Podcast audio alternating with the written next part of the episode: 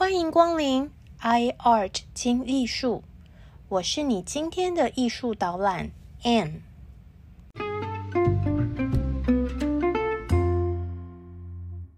大家好，我係 Anne。大家好，我是 Anne。欢迎来到 iArt 听艺术。法国大革命前一年，David 刚刚完成一幅夫妇双人肖像画，画面中的人物是。拉瓦锡夫妇这对夫妻相差十五岁，太太在十三岁的时候结婚。因为很喜欢画画，所以呢，她曾经拜过 David 为师。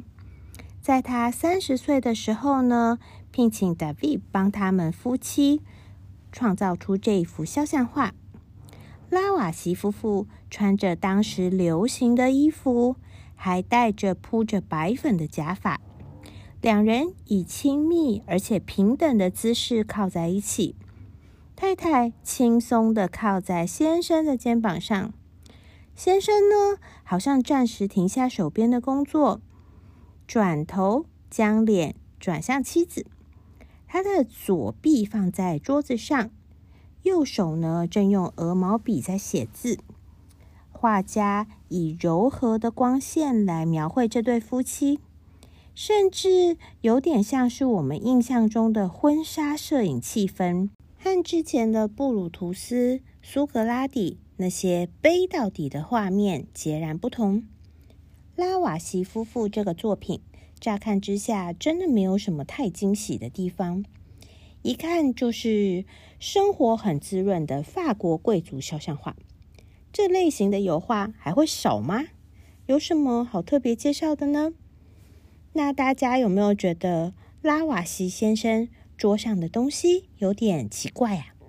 通常贵族肖像旁边呢，多是花朵啊、盔甲、奢华大气的摆饰，但这里铺着红色天鹅绒桌巾的书桌上，却放着气压计、水箱、玻璃瓶、烧杯等等科学仪器。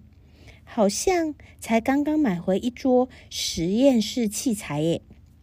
原来拉瓦锡先生是现代化学之父，他才二十岁就担任科学院院士，早期学习法律，所以呢也是一位律师，更是一位哲学家和经济学家。从公共教育到货币体系、环境卫生、农业发展等等主题。他都是政府咨询意见的专家。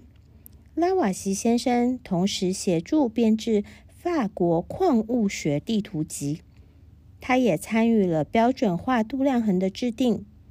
因为家族背景的关系，他也是一位拥有武力的收税官。他自掏腰包整建沼泽，根除疟疾，还和当时的美国驻法国大使，就是发明避雷针。眼镜、壁炉等的开国元勋 Benjamin Franklin 一起做动物实验，因此呢，也被认为是现代营养学之父和生理学的先驱。但拉瓦锡先生最重要的科学贡献还是在化学领域。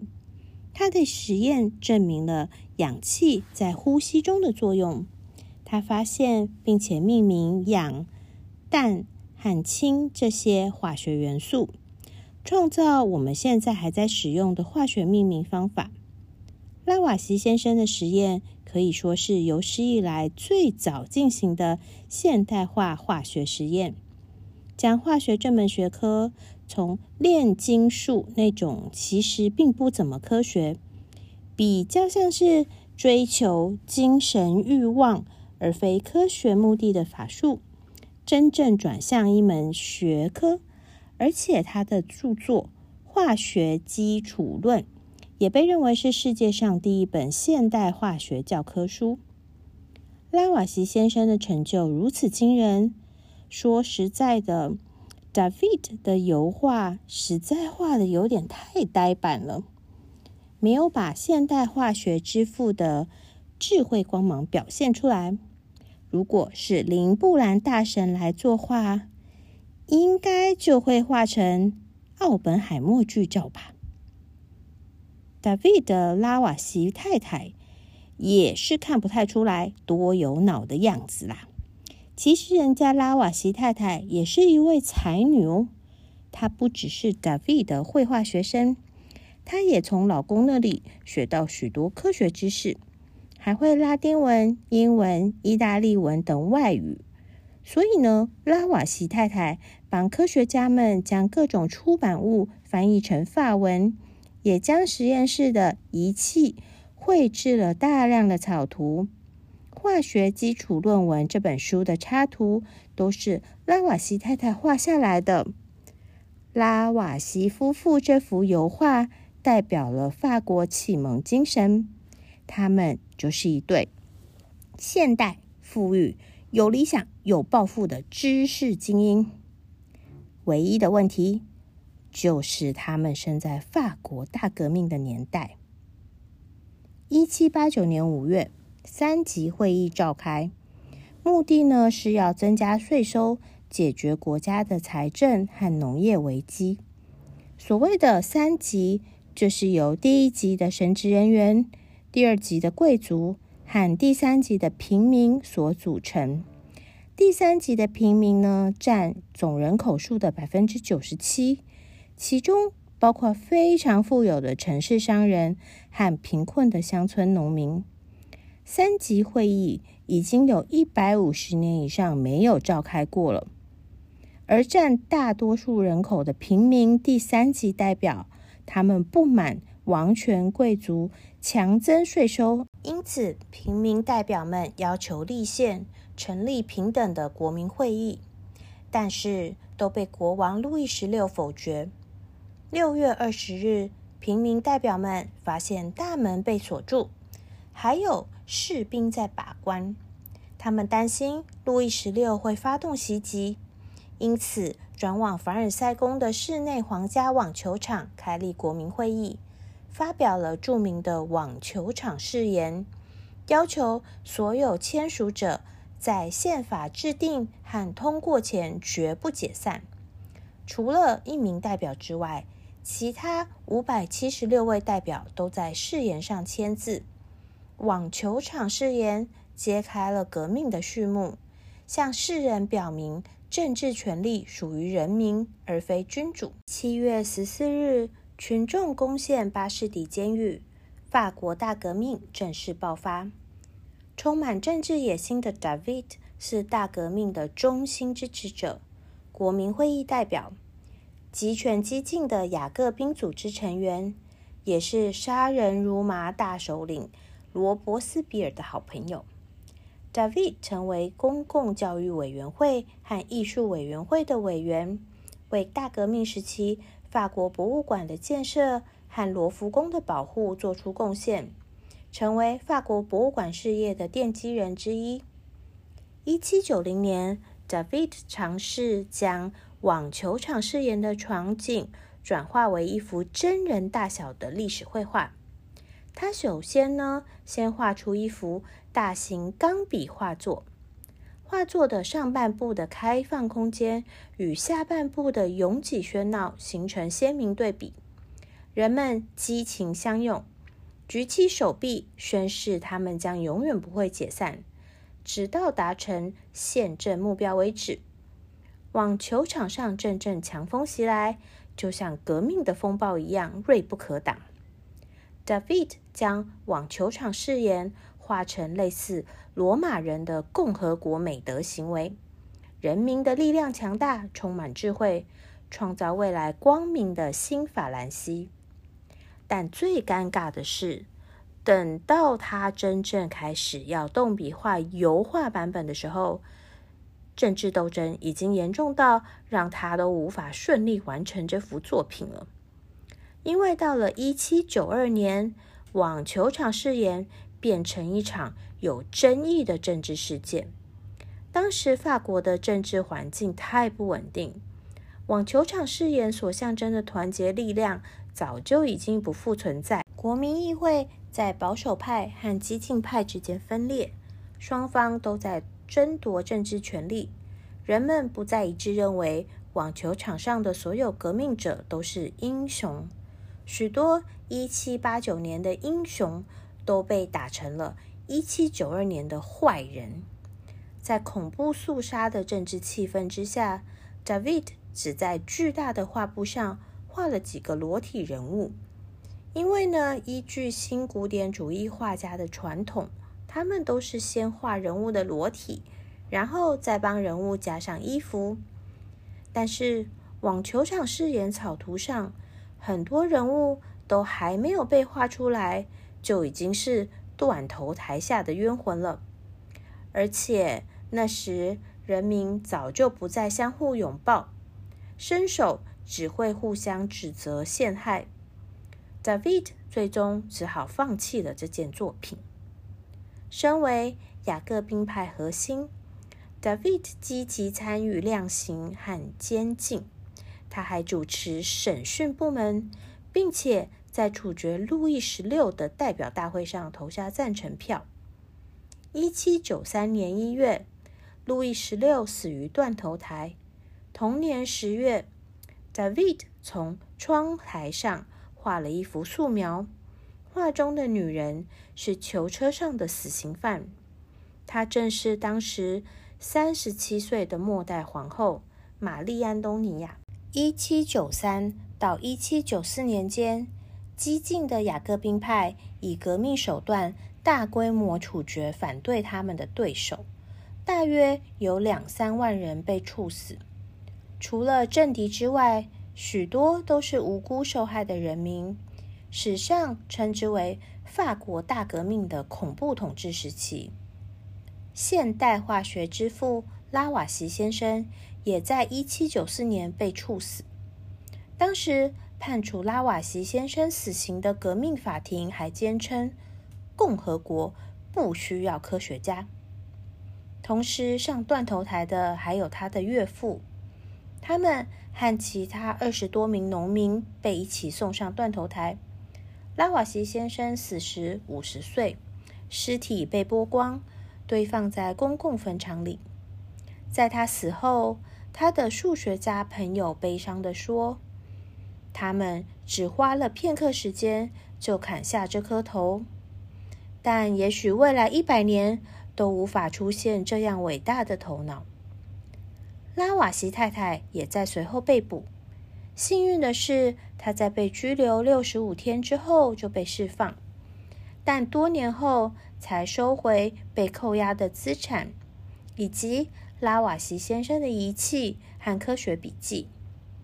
最后，拉瓦锡太太将先生的回忆录出版成著作《化学回忆录》。David 本人走上艺术人魔之路，身边的知己也都是信奉恐怖统治的狂人，其中极端中的极端就是。马拉，马拉原本是一位出生于普鲁士小镇的医生。法国大革命爆发后，他积极投身革命，创办报纸，后来还当选代表，成为雅各宾派的重要干部。马拉有疱疹等皮肤性疾病，但是呢，他经常攻击政敌，相互追捕。为了躲避追杀。他长期躲在巴黎的下水道，加重了皮肤病所带来的疼痛。所以，为了减轻痛苦，马拉每天泡在药水浴缸里工作。他在浴室里搭建了一张桌子，用来写下政敌嫌疑人的名单。这些人很快就会受到审判，如果被定罪，就会被送上断头台。一七九三年七月，被后来的人称为“暗杀天使”的夏洛特·科代来到马拉的巴黎住所。科代是一位二十四岁的吉伦特派支持者，立场比较温和的吉伦特派在恐怖统治时期被激进的雅各宾派追杀，其中最有名的就是在断头台前留下。自由，自由！天下古今多少罪恶，假汝之名以行。的罗兰夫人，吉伦特派对于当时革命的走向保持着怀疑的态度，他们反对雅各宾派的主张，不认为通过恐怖统治和处决反对者是让改革持续下去的唯一方法。吉伦特派的科代相信马拉这个人的存在威胁了共和国，可能会导致全国内战。只有马拉的死可以为暴力画下句点。当时科代心意已决，他独自一个人行动，事先寄了两封信给马拉，内容提到他有吉伦特派造反者的情报。几天后。会去马拉家拜访他。七月十三日的早晨，科代穿着整齐走出了旅馆，买了一把十五公分的厨房刀，藏在风衣底下，租了一辆马车，来到马拉家门口，宣称他知道吉伦特派即将起义的计划。第一次呢，他被马拉的家人拒绝于门外。但是当天傍晚，科代再度回到马拉家门前。浴缸中的马拉想起前几天收到的信件，就命令让科代进入浴室。马拉问了科代造反者的名字，他一一写下，并且露出得意的笑容，说：“好极了，用不了几天。”他们就会在巴黎的断头台上。话才说完，身边那位看起来孱弱清秀的科代立刻拿刀刺向马拉的胸口。刺杀马拉之后，科代并没有试图逃跑。十天之后，他就被送上断头台。死前，科代平静地说：“我知道马拉正在使法国腐坏。我杀了一个男人。”以拯救成千上万的人。马拉被暗杀的前一天，他的好友 David 才来看过他。马拉一死，就由 David 负责马拉的丧礼。David 将杀人狂马拉的死亡包装成烈士为国捐躯，举办了一场盛大的丧礼。遗体还被送进先贤祠。不过，才两年后，马拉就被大家唾弃遗忘，遗体迁出先贤祠。遗体虽然被赶出来了，但是 David 真正让马拉永远被历史记住的，可不是那一场国丧秀，而是 David 的油画作品《马拉之死》。马拉死的时候已经五十岁，暴虐恶心，全身皮肤病。但《马拉之死》这个作品呢，却常常被形容成法国大革命版本的耶稣受难图。善于玩弄艺术、服务政治的 David 完全睁眼说瞎话。他以纯真善良的耶稣风格描绘马拉在浴室中被暗杀的场景，将马拉的脸和身体沐浴在柔和的光芒中。身边的书信。不是死亡名单，而是改成他要捐献的字条。David 把宗教绘画那一招百分之百复制在丧心病狂的马拉身上，创造了一个政治殉道者的形象。他甚至还将这个受欢迎的画像另外制作了好几幅复制品，树立。恐怖统治时期圣人的流行象征。今天，马拉之死虽然让马拉和 David 在革命世界中永垂不朽，但更重要的是，马拉之死证明了，当一位艺术家的政治偏执直接体现在他的作品中时，可以取得多么可怕的成就。这幅画。是恐怖主义的共犯，他背叛了艺术之所以是艺术的崇高价值，利用艺术洗脑、欺骗世人。马拉之死是如此完美、悲剧、撼动人心，以至于我们几乎就要相信他的谎言。听完这集人魔画家 David 的黑历史，是不是怒火中烧，拳头都给他硬起来了呢？到底杀人机器 David 的结局会如何呢？我们下一集 I Art 轻艺术再见哦，下次见。